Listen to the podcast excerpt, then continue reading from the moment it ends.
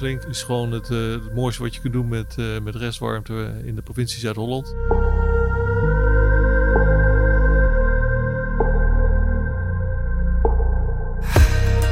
Welkom bij Met Groene Kracht Vooruit. De podcast waarin we vol in de energietransitie in de Rotterdamse haven duiken. In dit eerste seizoen kijken we naar projecten binnen de eerste pijler van de energietransitie, zoals het havenbedrijf Rotterdam die hanteert. Hierin draait het allemaal om efficiëntie en infrastructuur. Restwarmte uit industriële gebieden om huizen en kantoren mee te verwarmen. Ook wel bekend als stadsverwarming of een warmtenet.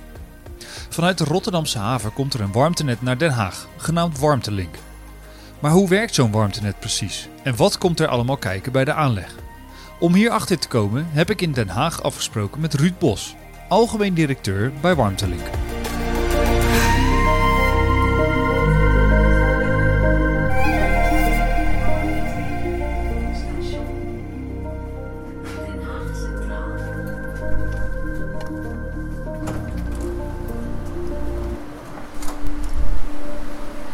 In Den Haag word ik op het kantoor van Warmtelink vriendelijk ontvangen door de receptioniste, die mij doorverwijst naar de afdeling. Daar ontmoet ik Ruud en vraag hem onder het genot van een kop koffie of hij in één zin kan vatten wat Warmtelink is. Platgeslagen is dat gewoon een uh, infrastructuur, een transportpijp met warm water. En we brengen dus warm water van de haven in Rotterdam ja. naar Den Haag en later ook naar Leiden. Oké. En dat warme water, wat, wat gaat daar precies mee gebeuren dan? Met dat warme water gaan we huizen en voor een deel ook bedrijven verwarmen. Oké. Dus dat is in principe gewoon uh, ter vervanging van de inzet van aardgas. Ja, precies. Dus het gaat eigenlijk gewoon als het ware door de cv-ketel. Ja. Uh, ja. Zorgt het voor. Nou, maar dat is een hele, hele goede eh, vergelijking, want uiteindelijk kun je in de meterkast in plaats van een gasketel komt er gewoon een warmtewisselaar te hangen. Mm en die wordt dan aangesloten op het uh, netwerk van de distributeur. En wij leveren dan aan de distributeur, dus er zit nog een schakel tussen. Ja. Maar op dat moment wordt de warmte overgedragen en kun je het gewoon in je huis gebruiken en uh, gaat het gewoon door de radiatoren. Warm water vanuit de Rotterdamse haven via een transportleiding naar Den Haag. Om daar de woningen en kantoren binnen te komen via een warmtewisselaar. Wat moet er allemaal gebeuren om dit mogelijk te maken? Daar is wel heel veel uh, werk voor nodig, dat kan ik je wel vertellen. We zijn niet voor niks een, eh, een, eh, ja, meerjarig project. Mhm. Ehm, we hebben ooit in 2019, uh, ehm, nou, ja, in 2021 zijn er dus investeringsbesluiten genomen om, uh, om het tracé aan te leggen. Ja. En in eerste instantie was het tracé naar Den Haag en in tweede instantie is dan ook het tracé richting Leiden erbij gekomen. Ja. En dat betekent gewoon dat je ja, vier, vijf jaar bezig bent met een tracé-deel om dat voor elkaar te krijgen. Ja. En dat is dus inclusief gewoon de voorbereiding. Hè, de tracé moet uitontwikkeld worden, moet getekend worden. Mhm. Je moet de techniek in, je moet die buizen moet je gewoon dimensioneren. Je moet ook een inschatting maken natuurlijk van wat het aanbod en wat de, wat de, wat de vraag is. Dan moet het vervolgens uh, moet het ook nog weer gecontracteerd worden, moet het de grond in. En wat ook tegenwoordig heel belangrijk is, zorgen dat je door de juiste procedures loopt en dat je ook gewoon de vergunningen krijgt. en met name de vergunningen, dat is tegenwoordig, uh, zeker met de stikstofbesluiten, is dat best wel een dingetje. Ja. En die vergunningen die zijn inmiddels wel gewoon in het bezit? Die zijn allemaal in ons bezit, ja. We hebben, uh, ik denk dat dat in uh, vergeet dat heel snel was, een heel lang, uh, langjarig traject. Mm -hmm. Maar we hebben in uh, mei van dit jaar hebben, hebben gewoon, ja, gewoon een go-ahead gekregen. En, en, de Raad van State heeft ook gezegd dat alle, alle onderzoeken die we hebben gedaan, alle, alle ja, acties die we hebben opgetuigd om de schade aan het milieu en omgeving uh, zoveel mogelijk te beperken, dat dat toereikend was. Ja. En dat we dus geen significante bijdrage leverden aan stikstofdepositie in de Natura 2000 gebieden. Mm -hmm. nou, en dat was voor ons zeg maar uh, het, ja, het groene licht zeg maar om ja, uh, ja, aan, de slag te gaan. aan de slag te gaan. Alles is er klaar voor om te beginnen dus. De buizen mogen de grond in. Is dat een kwestie van grond open, buis erin en grond weer dicht? Of gaat het toch op een andere manier? Dat, uh, dat gaat voor een deel gaat het op, uh, op die manier. Mm -hmm. Dus gewoon uh, open ontgraving heet dat, heel, heel mooi gezegd. Okay. En dat is in dit stuk van Nederland is dat nog best wel lastig. Want als je met de aannemers praat en zegt van, goh, hoe doen jullie dat, open ontgraving? Ja. is ontgraving. We zitten hier op zwart water. Hè? Oftewel, dit, dit, is gewoon een heel nat gebied waar je doorheen ja. moet. Okay. Dus je moet damwanden slaan en dan pas ga je ontgraven. Dan moet je ook zorgen dat de boel niet, niet inzakt. Mm -hmm. En dan gaan die leidingen erin en dan doe je stuk voor stuk. Dus dat is één manier. Een andere manier is dat je zegt van, uh, nou, het is hier uh, druk, uh, we kunnen verkeersader of we kunnen moet onder een woningwijk door. Mhm. Dat kan ook. En dan, eh, dan ga je boren. Ja. En dan trek je een boorstring eh, door. Onder waterwegen, onder archeologische, eh, eh, hoe dat, archeologische sites eh, gaan we ook onderdoor. In plaats Ja. van er doorheen. Want, En eh, hoe diep is er onderdoor? eh, als we hem gewoon aanleggen, dus de open ontgraving, dan zit je gewoon tot anderhalf tot 2,5 meter zeg maar onder het maaiveld. Mhm. En als we dus gaan, eh, gaan boren, dan kan dat wel een stuk dieper gaan. Dan kan het op zijn diepst misschien wel 50 meter zijn, maar grosso Oké. modo hou, hou 20 of 30 meter aan. Dan ga je echt wel met een boog Ja. ga je erin. Hè? Want je moet ook met een boog moet je hem erin trekken. Ja. En dan wordt hij op, Ja. aan het eind wordt hij weer uitgetrokken. Oké. Dus dan ga je gewoon met een boog onderdoor. En wat we dan eh, op een stuk eh, naar Leiden willen gaan proberen, dat is dat we hem gaan, gaan inploegen.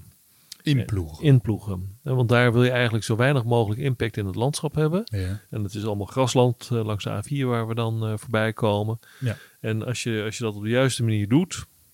En er zijn voorbeelden mee internationaal. En we hebben inmiddels de eerste testen eh, hier ook wel achter de rug. Mhm. Dan kun je hem gewoon gaan inploegen. En dan zet je dus als het ware gewoon een groot anker ergens in het weiland neer. Ja. En dan, eh, dan nou, die zet zich schrap.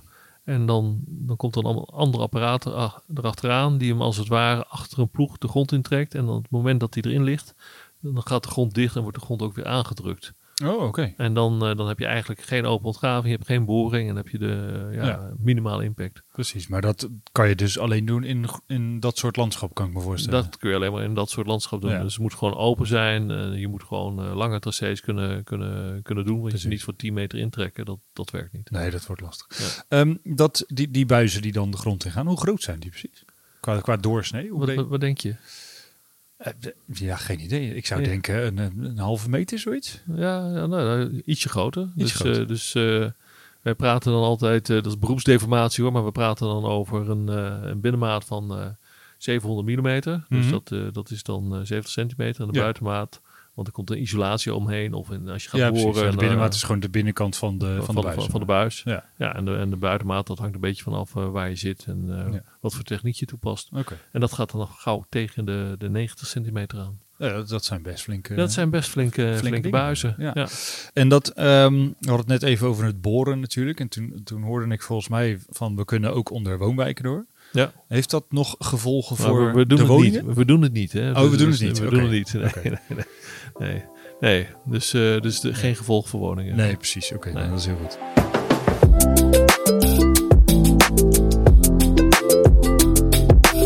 Zodra de buizen gelegd zijn, stroomt er warm water doorheen. Dat water wordt door de industrie verwarmd, bijvoorbeeld bij afvalverwerkers, waar restafval wordt verbrand. Rondom hun ovens lopen speciale buizen die goed tegen extreme hitte kunnen. Door deze buizen stroomt water dat begint te koken door de warmte van de ovens. De stoom die vrijkomt gaat via warmtewisselaars op het terrein het netwerk van Warmtelink in. Maar wat gebeurt er dan verder mee? En hoe warm is dat water? Het, water, het water komt uit Rotterdam. Ja, Ja. het is gedemineraliseerd water. Mhm. En dus water zit gewoon in het systeem, wordt rondgepompt. Eh, komt ook niet in aanraking met, eh, met de industrie, komt ook niet in aanraking met de gebruiker. Het is een gesloten systeem. Oké, ja. En dus wat erin komt in Rotterdam is eigenlijk de warmte.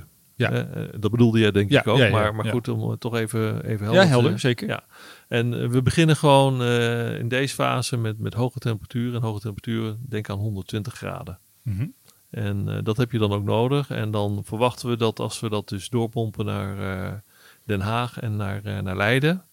En dat zijn ook de afspraken met, eh met, eh met eh, launching customers die we daar hebben. De- Mhm. We hebben al contracten met, eh met Eneco en met Vattenfall. Is dat dat water dan voor ongeveer 50 graden wordt uitgekoeld. Dus 120 heen, 70 graden retour. En dan wordt de delta of het verschil in temperatuur wordt weer aangevuld Ja. door de leverancier van, eh, van warmte. Eerder hoorden we dat het traject later ook wordt doorgetrokken naar Leiden. Hoe uniek is dit traject? Wat uniek is aan, eh, aan dit traject is dat het eigenlijk eh, de regio aan elkaar knoopt. Er- Mhm. Er zijn wel meer grotere eh, warmte eh, distributie- of transportleidingen in Nederland. Mhm. Dus als we gewoon naar Rotterdam gaan, dan heb je de nieuwe wa- warmteweg. Dat is, dat is van, van het warmtebedrijf. Dat is tegenwoordig van, van Vattenfall. Ja. Je hebt ook de leiding over Noord. Dat is een transportleiding vanaf AVR naar eh, het centrum van, eh, van Rotterdam. Ja. En daar zitten eigenlijk geen aftakkingen op voor, eh voor huis of bedrijven, maar puur richting een afnamepunt, zodat het een distributienet in kan gaan. Maar dat zijn toch wel ja, lokale transportleidingen. Mhm. En wat wij doen is echt gewoon voor het eerst de ene stad met de andere stad en alles wat ertussen ligt aan gemeentes en dorpen Ja. gewoon met elkaar verbinden. En wat er in Groningen speelt, is, is dat natuurlijk al een paar jaar gekeken wordt of de restwarmte die beschikbaar is van de centrales die in de Eemshaven staan, Ja. of dat niet eh, beschikbaar gemaakt kan worden voor eh nou, Groningen, Ommeland en, eh, en Ja. de stad. Maar dat, dat bevindt zich nog in, een, laten we zeggen, in, in, de, in de kinderschoenen. Ja. En er moet nog wel heel wat... Ve- veel onderzoek voor gebeuren. ja, veel onderzoek. En je moet ook kijken of je het, eh, dat heet als een mooi eh, vak jargon, het businessplan een beetje rond kunt rekenen. Je uiteindelijk moet je ook nog wel rendement op je investering kunnen maken. Ter voorbereiding op deze aflevering heb ik online vooronderzoek gedaan. Op verschillende sociale media kwam ik daarbij de nodige kritiek tegen. Er wordt vooral gezegd dat het om vieze warmte gaat, die men liever niet in huis zou hebben. Hoe zit dat precies? Ja, ja dat eh, is jammer. Ik, ik, ik begrijp heel goed dat dat eh, geroepen wordt door eh, bepaalde politieke bewegingen. Ehm, maar het, het slaat nergens op. Hè, Want wat wij doen is gewoon restwarmte van, eh, van de haven gebruiken. En dat is restwarmte die anders weggekoeld zou worden in de lucht of in het water. Ja. En dat is de warmte die, die we oppakken en eh, die we transporteren middels het warmwatersysteem. Dus het is al schone warmte en het is ook duurzame warmte. Je hebt er ook eh, normen voor en daar voldoet deze warmte ook, ook Ja. aan die we gecontracteerd hebben. Of die onze klanten gecontracteerd hebben en die we Mhm. transporteren. En als je dan een stap verder gaat en je kijkt naar de toekomst, hè, want smeerpijp en eh, smerige warmte, dat is dan één. Wat je ook vaak hoort, is dat eh warmtelink dan eh, de fossiele industrie in de haven in stand zou houden. Nou, d- dat is gewoon niet waar. Dat is, eh, wij, maken nu wel gebruik van de restwarmte, die er toch al is. Maar in de toekomst, en de toekomst is eh, nou ja, 10 of 15 jaar van ons vandaan, Ja. krijg je toch de ontwikkeling eh, naar elektrolyse, eh, electrolyzer parken, zoals dat dan Ja, zo mooi heet op zijn ja. Engels. Hè, waarmee dan elektriciteit wordt omgezet in eh, groene waterstof. En dan ga je die warmte ga je transporteren. Ja. Nou, en die, die warmte die zal, zal op een ander, ander temperatuurniveau zitten, maar ook dat is niet erg. Want we gaan er toch vanuit dat tussen nu en 15 jaar of 20 jaar dat de huizen verder geïsoleerd worden en dat de temperatuurbehoefte bij de huizen dat dat naar beneden gaat en dat je Mhm. gewoon met een lage temperatuurregime zeg maar zo'n systeem kunt eh, bedrijven. Ja, Ja. precies. Nou, is dat allemaal uitgedacht? Nee, maar kan het? Ja. Ik hoorde u net zeggen de normen waar het eh, water aan, of waar de warmte aan moet voldoen. Wat zijn die normen precies? Ja, dat zijn- eh, nationale criteria. En die nationale criteria die zijn dus in het NPE, het Nationaal Plan Energiesysteem. Daarin zijn ze vastgelegd. En dat, eh, dat is eh, ook in de klimaatwet vastgelegd. En leidt ertoe dat in 2050 dat we de CO2 eh, neutraal moeten zijn als Nederland.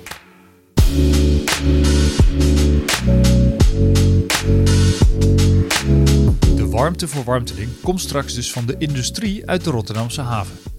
Ik vraag me af, zijn er vaste bedrijven die meedoen? Of kan iedereen warmte leveren voor dit project? Nou, het mooie van het systeem is dat het allebei doet. Hè? Dus we, we hebben twee launching customers. Dat, ze- dat zijn Eneco en Vattenfall. ja. En die hebben al een bestaand eh, gasdistributienet, of een warmtedistributienet moet ik zeggen, in eh, Den Haag. Eh, dat is van Eneco en eh, van Vattenfall in Leiden. Mhm.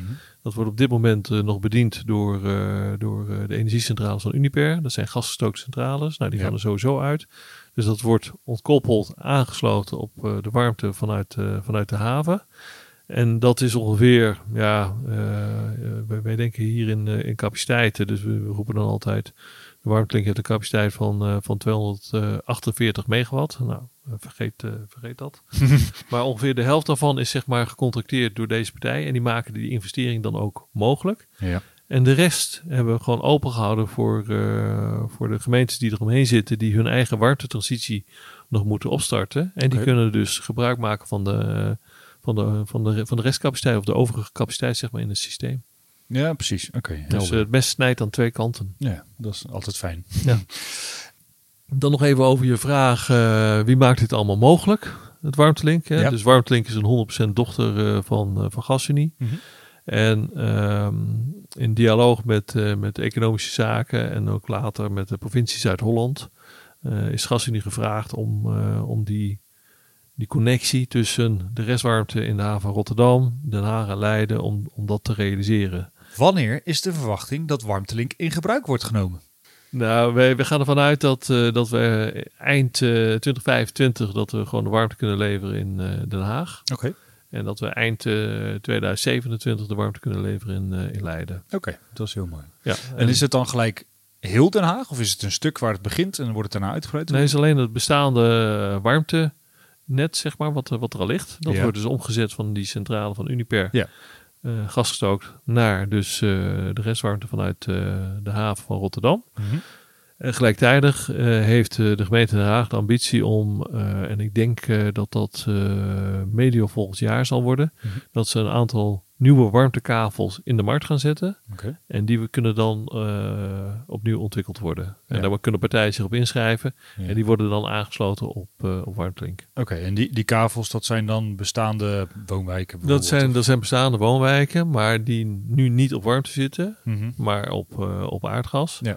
En die kunnen dan omgezet worden naar warmte. Loopt het, loop, zijn jullie nog ergens tegenaan gelopen? Of, zijn, of zie je nog iets op de weg dat je denkt van, oeh, dat kan wel eens... eh, Nou ja, goed, dat, dat, dat weet je dus nooit. Hè. Kijk, eh, om een voorbeeld te geven. Vorig jaar eh zaten we natuurlijk midden in de, in de crisis met, eh, met gas, gasprijzen. Ja. En toen heeft de GasUnie het op zich genomen om, om een LNG-terminal te bouwen in, in de Eemshaven. Om Mhm. LNG, dus vloeibaar aardgas, gewoon naar Nederland te halen. Om zo dat eh, die, die gasprijzencrisis zeg maar, voor een deel te kunnen bezweren. Mhm. En daarvoor zijn een deel van, eh, van de buizen van Warmtelink gebruikt. Want de restwarmte die gebruikt wordt omdat aardgas wat gekoeld aankomt, Ja. dat moet dan weer verdampt worden. En dan moet de warmte van een eh, centrale in de Eemshaven moet er langs geleid worden. Ja, en als je die buizen bestelt, dan ben je gewoon een half jaar, drie kwart jaar verder. Dus dat, dat, dat, dat werkt niet. En Ja. toen hebben ze bij ons op de deur geklopt en gezegd, kunnen jullie eh, die, die warmtebuizen leveren? En dan hebben ze van, ja, dan gaan we praten met de aannemer. Want wij denken dat, eh, dat we misschien nog wel voldoende slack en ruimte in de planning hebben. Mhm. Eh, maar als dat, als dat kan, dan krijgen ze. Als het niet kan, ja, dan gaan we gewoon, gewoon door. Ja. Maar dat kon nog. Dus, dus daar, maar het betekent wel dat dat deel van het tracé, en dat was tussen Vlaardingen en Delft, dat dat gewoon over de winter heen stil heeft gelegen. Ja. En daar zijn ze nu bezig, maar anders had dat al in de grond gezeten. Hm. Maar omdat we gewoon gefaseerd werken, en we zijn nu dus eh, net begonnen in Den Haag, eh, nadat eh die Raad van State uitspraak zeg maar positief was voor ons. Ja. Ehm, ja, hebben we alles weer, weer op de rail staan. Oké. En zijn ook weer bezig om, om die gaten dicht te lopen, maar dat kan dan ook. Ja, precies. Dus dat soort dingen, dat, Ja. dat is wel een hele extreme, maar dat, dat Ja. kom je wel eens tegen, ja. Stel, je woont in een gebied waar aansluiten op een warmtenet mogelijk is. Dan moet je een warmtewisselaar in huis halen, in plaats van je cv-ketel. Wat zijn de kosten daarvoor? Nou, het hele flauwe antwoord is, eh, dat, is eh, dat is niet mijn business, want ik, Nee, ik verloop, snap ik. verkoop alleen maar eh, transportcapaciteit. Ja. Maar als je gewoon kijkt naar het systeem van, van hoe het werkt in Nederland, Mhm. inclusief regulering door, door de mededingingsautoriteit, de ACM, ja. dan, dan worden die tarieven altijd integraal, dus over de hele keten gebenchmarkt aan, aan gas. En dus het zal nooit duurder zijn dan, eh, dan Nee, gas. Eh, in de toekomst, met de nieuwe warmtewet die eraan zit te komen, eh, gaat het zelfs nog meer naar kost plus. En dan zou het op papier goedkoper moeten worden, Hm. integraal. Maar het, het is bijzonder moeilijk om dat per case te zeggen van nou het kost zoveel. Want je, je moet wel natuurlijk een uitsluiting realiseren. Dus moet iemand die moet toch wel even bij het huis een kuil graven. Je moet eh, Mhm. de meterkast in. ja De cv-ketel moet eruit. Er moet een warmtewisselaar in, die trouwens kleiner is dan, eh, dan de cv-ketel. Dus je, je houdt ruimte over. Ja. Dus dat is altijd eh, mooi. Ja, en dan, dan, dan moet een deel daarvan kan via subsidie teruggehaald worden. Een deel zal via vastrecht eh teruggehaald worden. Mhm. En dan heb je nog een variabele prijs zeg maar, voor, voor de warmte. Nou, en die moet dan concurrerend zijn met, met gas. En nou, wat ik zei dan, over een paar jaar gaat dat waarschijnlijk helemaal richting kost plus. Ja. En dan, eh, dan, eh, dan ben je altijd wel nou ja, goed uit. Oké, nou mooi. Ehm Als, je, als ik jou dit nou zo vertel, Ja. wil je dan zelf ook warmte in huis hebben? Of heb je nou, zelf ik zou het het liefst wel willen, alleen het kan nog niet bij ons in de gemeente. Nee. Ik heb er wel eens naar gekeken, maar ja. Hm. Als het al gekund, had ik het gedaan. Ja. Ja, nou, ook dat is goed te horen. ja precies.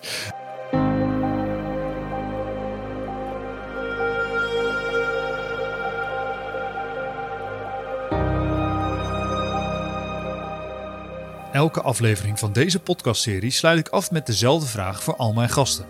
Ruud zet zich met zijn werk voor Warmtelink hard in voor een CO2-neutrale haven. Maar hoe gaat hij zelf met groene kracht vooruit? Nou, dat doe ik al vanaf 2018. Ik, uh, ik heb uh, mijn hele leven lang uh, in de energiesector gezeten. Mm -hmm. maar toch wel heel veel aan, nou, laten we maar even de, de wat minder groene kant noemen. en op een gegeven moment dan, dan zie je dat je gewoon de kennis en de kunde hebt. En dat je gewoon ook een bijdrage wil leveren. En dat je anders ook gewoon thuis niet meer met je kinderen door één deur kunt. en, en dat was voor mij eigenlijk um, de wake-up call. Dat, dat je ziet aan je eigen kinderen dat de maatschappij zo aan het veranderen is dat datgene wat je deed, dat dat niet meer kan. En dat het dan ja. op een andere manier moet. Dat heb ik in 2018 gezegd van nou, dus dan, dan kies ik ook rukzichtloos voor, uh, voor de inzet van mijn skills in de energietransitie. Mm -hmm. En dat, dat is uh, uiteindelijk heeft dat geleid tot, uh, nou ja, ik werk eigenlijk vanaf 2019 al in, in de warmtesector. Ja. En met, met heel veel plezier en met heel veel passie. En godzijdank, en, en dat is ook best wel heel leuk om te zien, de meeste mensen die hier werken, die zitten er ook zo in. Dus de, er zit echt een hele positieve kracht vanuit, vanuit het team zeg maar, op dit project om het te realiseren. Ja. En uh, dat zou je niet hebben wanneer je dat dus gewoon op een, op een standaard fossiel project zou, zou doen. En dat is heel leuk om te zien.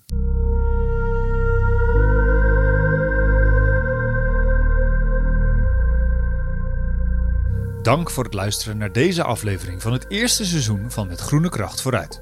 Mijn dank gaat uiteraard ook uit naar Ruud Bos van Warmtelink. In de volgende aflevering ga ik in gesprek met Maaike Akkers, die aan alle projecten in de haven die te maken hebben met efficiëntie en infrastructuur werkt namens het havenbedrijf Rotterdam. Wil je meer weten over deze podcast en over de energietransitie in de Rotterdamse haven? Neem dan een kijkje op portofrotterdam.com slash groene kracht. Krijg je geen genoeg van onze podcast? We hebben er nog veel meer voor je klaarstaan op porterrotterdam.com slash podcast.